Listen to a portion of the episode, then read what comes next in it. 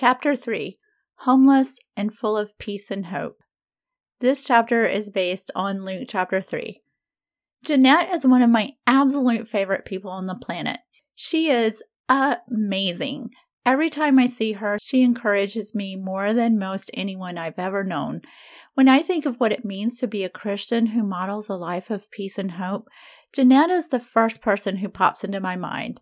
She is compassionate, generous, full of joy, wise, and homeless. Yep, she's homeless. She's not the kind of homeless most people picture when they think of a homeless person. The people you see on the streets with signs are only part of the picture of homelessness in America. Many people are like Jeanette, caught in a cycle of poverty that is really hard to get out of. Jeanette stays with friends and in shelters. She works whenever she can find something to do, but she has trouble maintaining a job because years of drug abuse has left its toll on her memory and her body and her work history. Honestly, she has no concept of saving any money for the future. When she gets money, it's for spending and giving away. Jeanette doesn't ask for handouts. If you give her something, she will find someone to share it with. Whenever I saw her at the shelter where I used to volunteer, she would always give me way more than I could ever give her. She was thrilled with being a Christian and how much Jesus changed her life. So she spent most of her days praying for people and looking for ways to encourage them. As I was having meltdowns about leaving my teaching career, she was praying for me to find my way. She didn't always know where her next meals were coming from, but she'd tell me not to worry. She had more peace than me because she knew her peace wasn't based on something as unreliable as a job. The hope she has for the world is infectious. When she reads her Bible, she writes down Bible verses over and over on pieces of paper and walks around looking for people to share them with. How absolutely amazing is that? I couldn't help but think of her story as I read Luke 3 and the lessons John the Baptist preached. He was homeless too, or more accurately, his home was in the woods. It's so crazy to think about the story of John the Baptist. He was a bold man who had a huge following.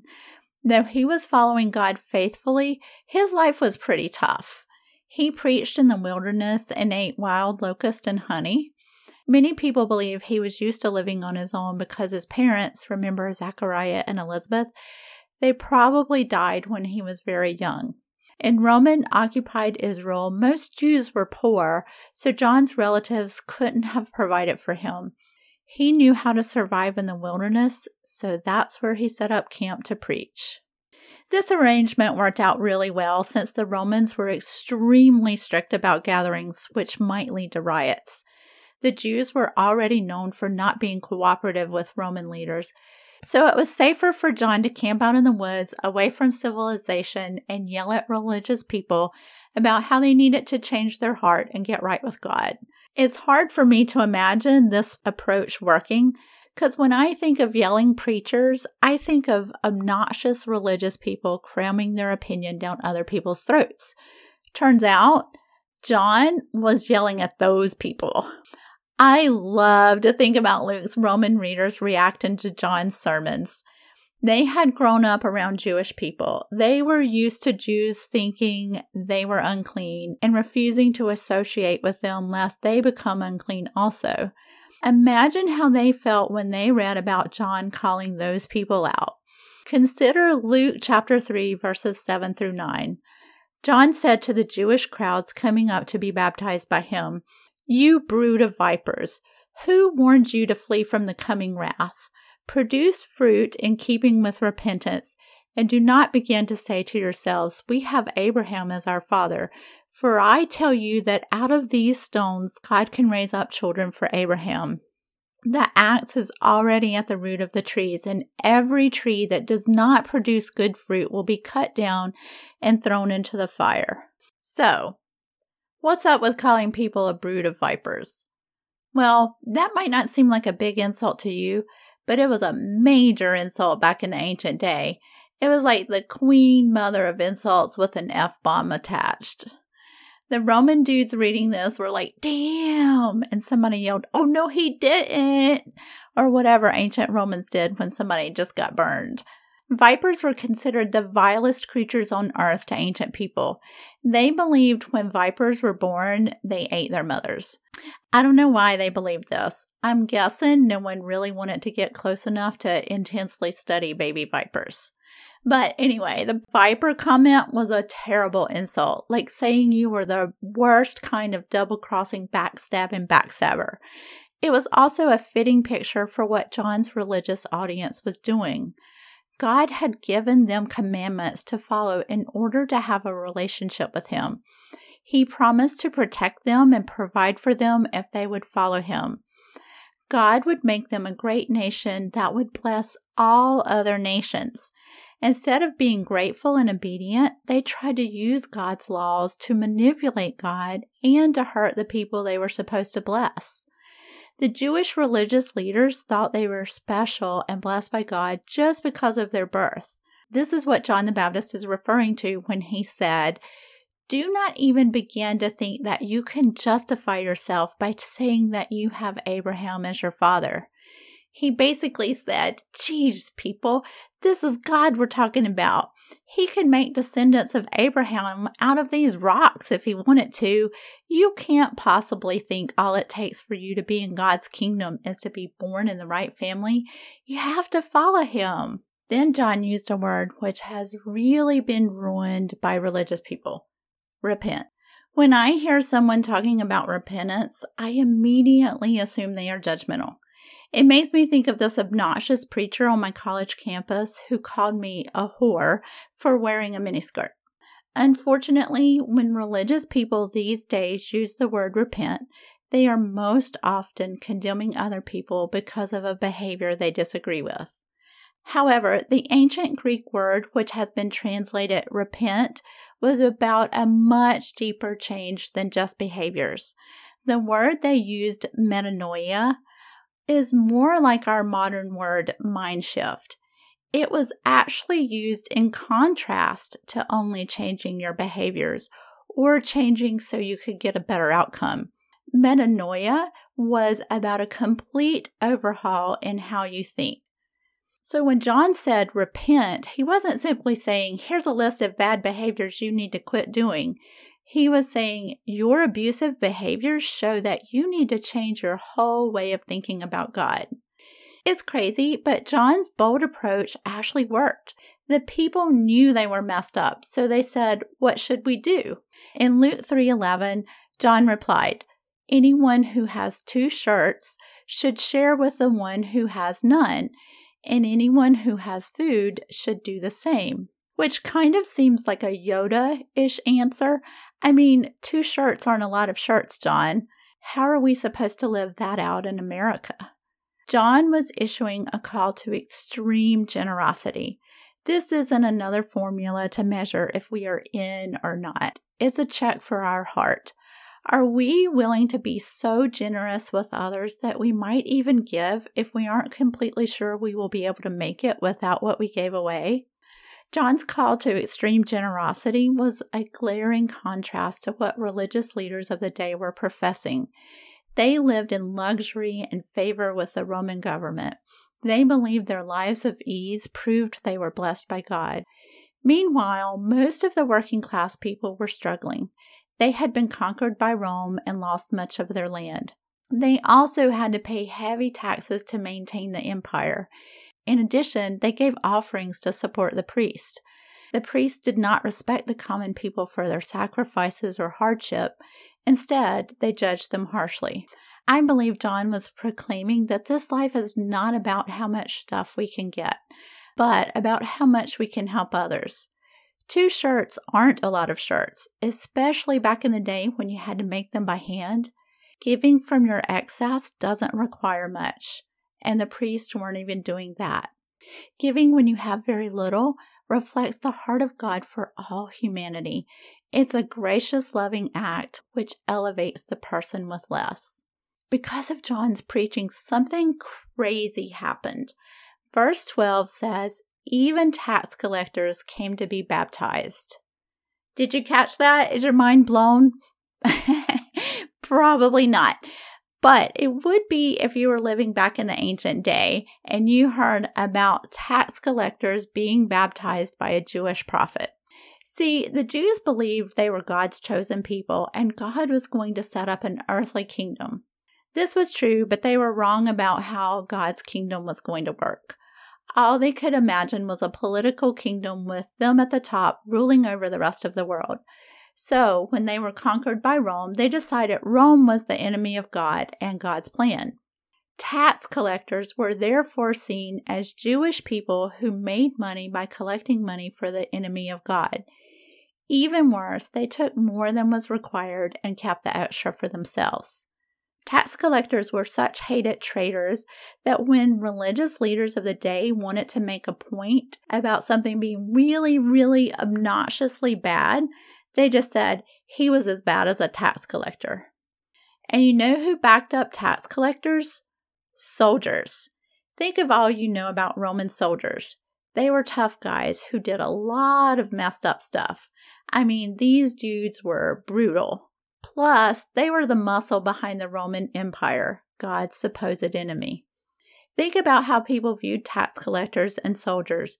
Then consider the rest of this scene from Luke chapter 3. Some tax collectors got baptized and asked John, So what should we do?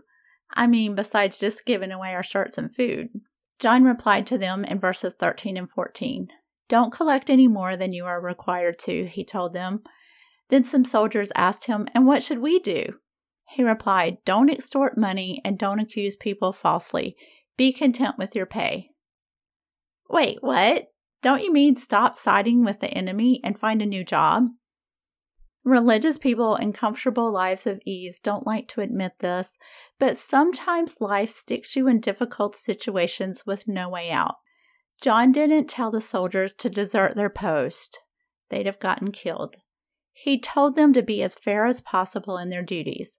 And tax collectors, they're like the mafia for Rome. They were hated more than soldiers, but John didn't tell them anything except be fair in collecting money from people. Whatever you are struggling with in your life, whatever injustices you see around you, this little nugget of truth should calm your soul. God doesn't expect you to right all of the wrong systems in the world, even the ones in which you might currently be trapped.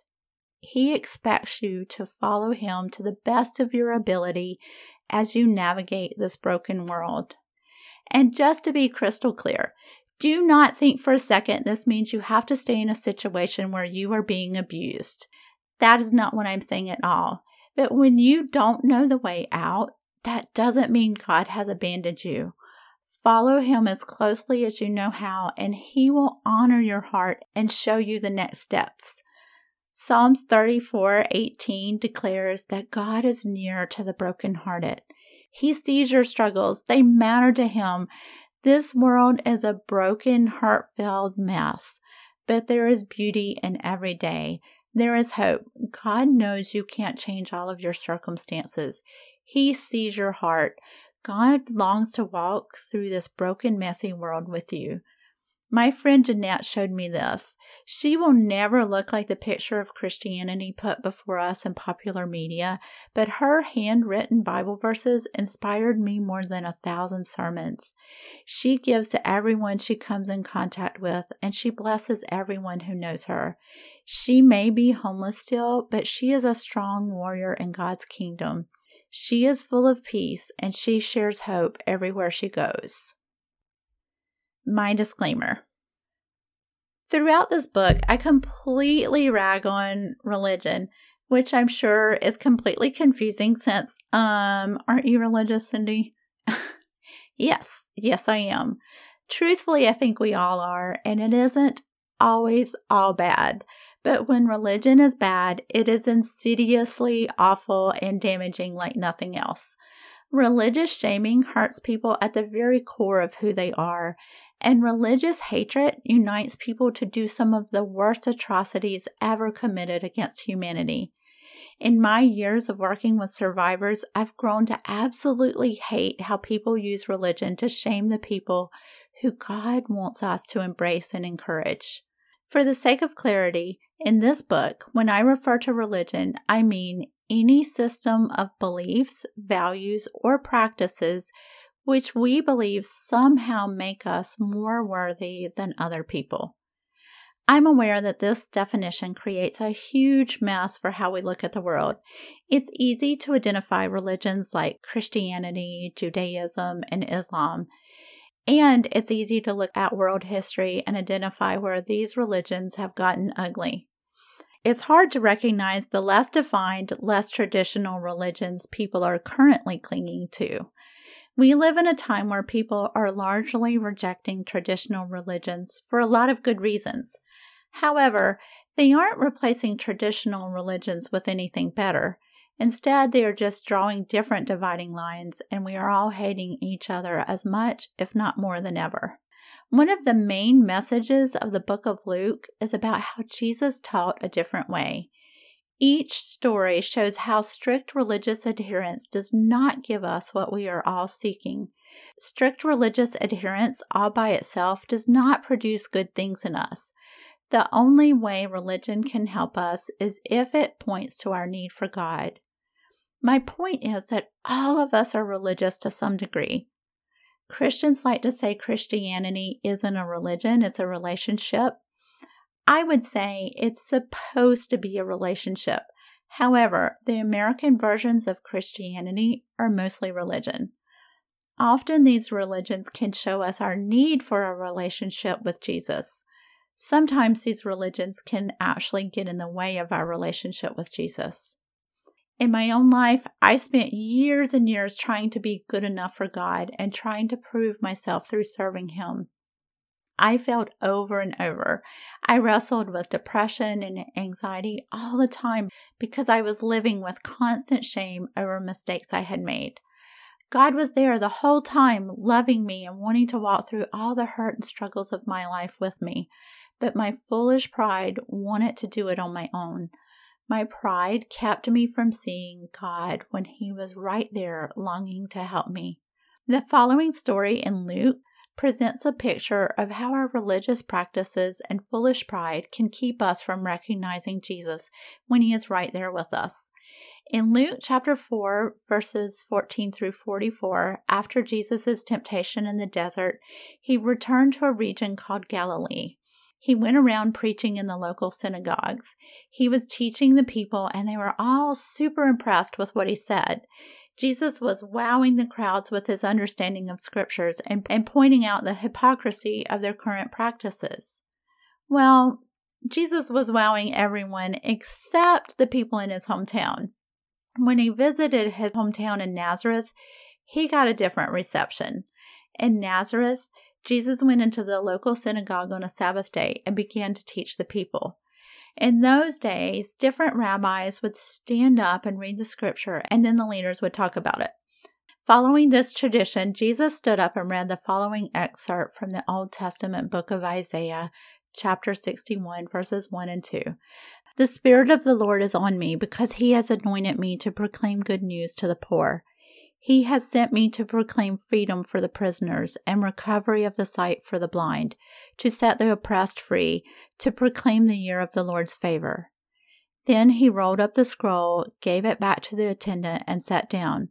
The eyes of everyone in the synagogue were fastened on him. He began by saying to them, Today this scripture is fulfilled in your hearing. In other words, Jesus read a prophecy they were all familiar with and said, Guys, this is happening. I'm the one you've been waiting for. In verse 22, Luke tells us that their reactions were mixed.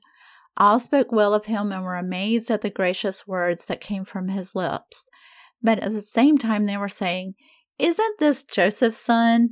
Jesus had grown up in their hometown. He did chores just like them. How could he be anything special? They all recognized what he said was amazing and gracious, but they were also like, hold up, how can you be the Messiah? You're just a regular dude.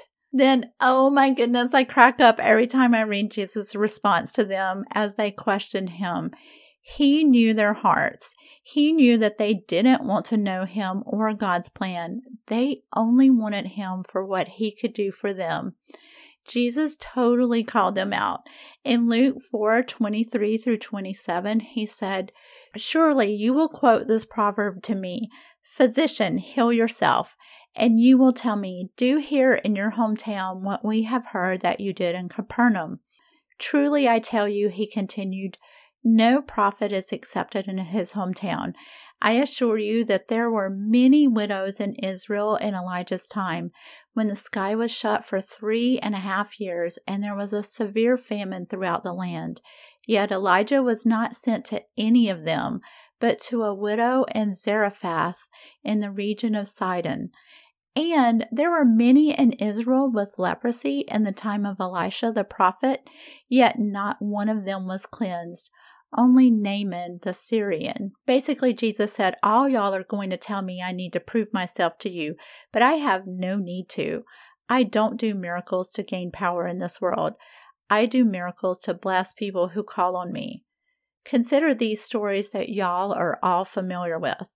The famous prophet Elijah miraculously provided food for a widow during a severe famine. There were many widows in Israel who were not seeking God, so Elijah went to a woman who you would consider an unredeemable pagan. Then Jesus continued, And Elisha, another of your favorite prophets, remember him? Well, he also healed a foreigner, another person you would consider unredeemable. Religious people just like you wouldn't listen to Elisha. You honor Elisha as being from God, but you are just like the religious people who wouldn't listen to him. This was a total mic drop moment. Everyone there understood what Jesus was implying. Today we'd all be going, Oh no, he didn't. he just called the whole crowd out for missing the point of God's plan.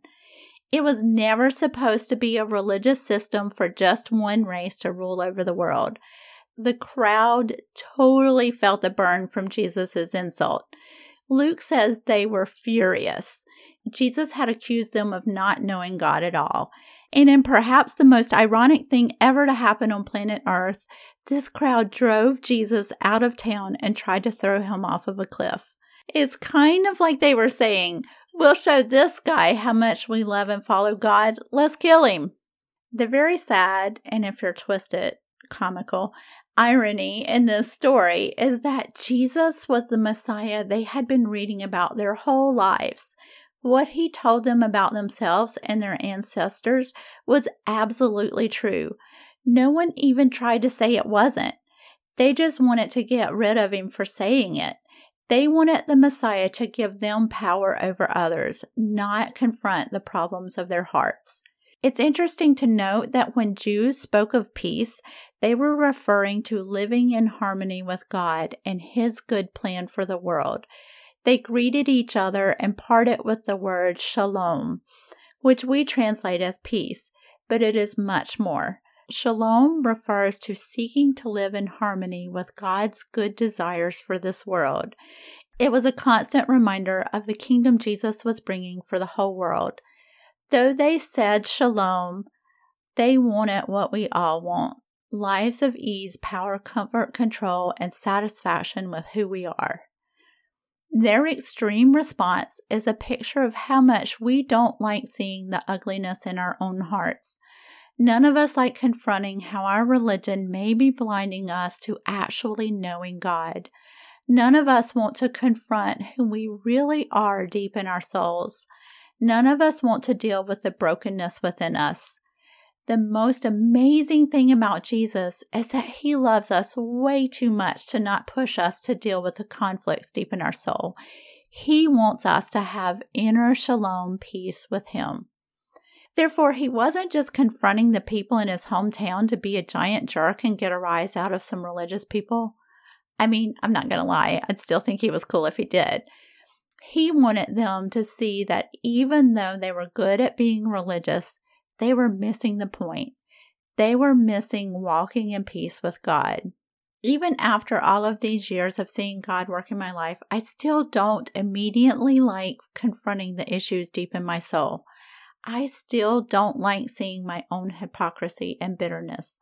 I can totally relate to the wanting to throw someone off of a cliff thing. I mean, I like to believe it would be a child abuser and not Jesus, but I totally understand frustration over being confronted with what I'm really like. However, this is also the most amazing part about following Jesus. I am completely loved and adored by God.